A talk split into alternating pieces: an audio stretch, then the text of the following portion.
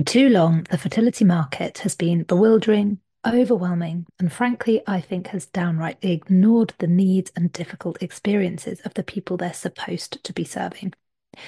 Ovum has made it their mission to change this completely.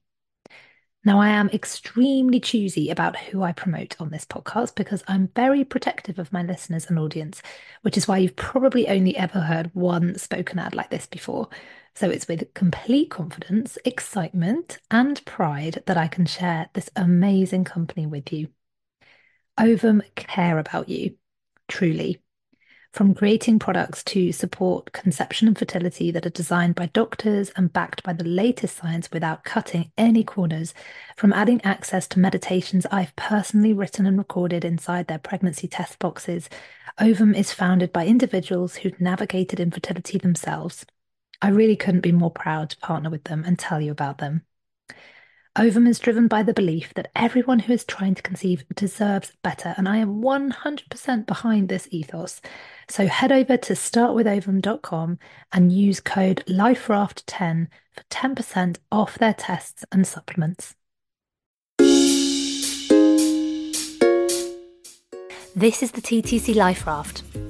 If you're trying to conceive and you just can't, or if you're experiencing loss, this is the place to come for funny, warm, inspiring, uplifting conversations with people who really get it. I'm Alice Rose, and I really wanted to create a podcast that you can come and listen to when you're feeling rubbish, have a listen, and end up feeling better. That is my goal, that is my mission, that is my aim. So I really hope that you love this podcast as much as I've loved having these conversations. Here's a taster of what's to come. I was not born a jealous individual that was angry with the world and upset with women that could have kids. That is not me. Mm-hmm. I'm just that is just not me because I I'm full of love and I love children and I love people and if that's who I am then that's what I want to be, you know? And that's a choice. It really is a choice. And it sounds so simplistic. If you just hold your heart and just think what do I want to feel and how do I feel about this? Can I ask what you're from a man's perspective? How do you feel about that kind of way of looking Yeah, at what are we talking about, Johnny? What are we talking about? I think I don't know why you're upset. You can get pregnant, just not with him. Do you ever regret marrying him? oh Crikey, my this God. is a true. This is a true comment that, That- somebody. that- that's- experienced. wow. that's one I'm to just start thinking, with. Punch face. Yeah. Not that we condone violence. Obs. We How don't do condone we control how we feel in that situation?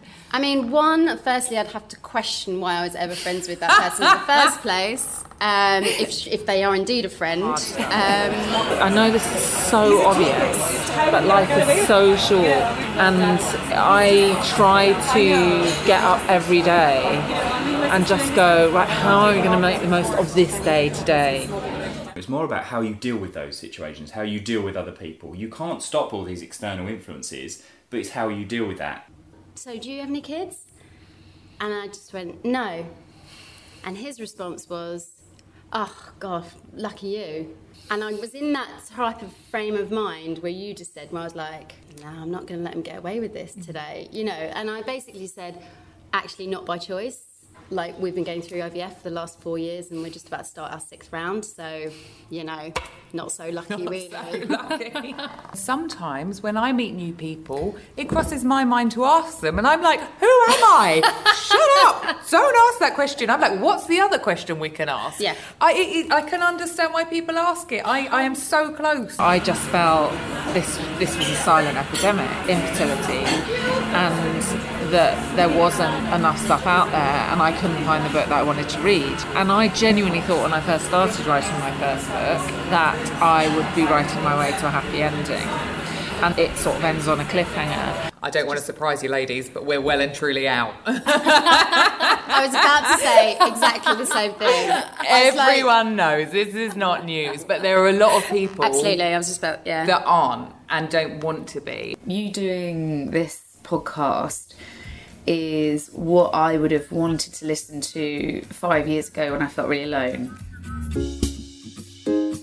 Being able to amplify voices, being given a space, somebody saying, I'm feeling really down, and a friend saying, I haven't been through that, but I know that Alice has or Anna has.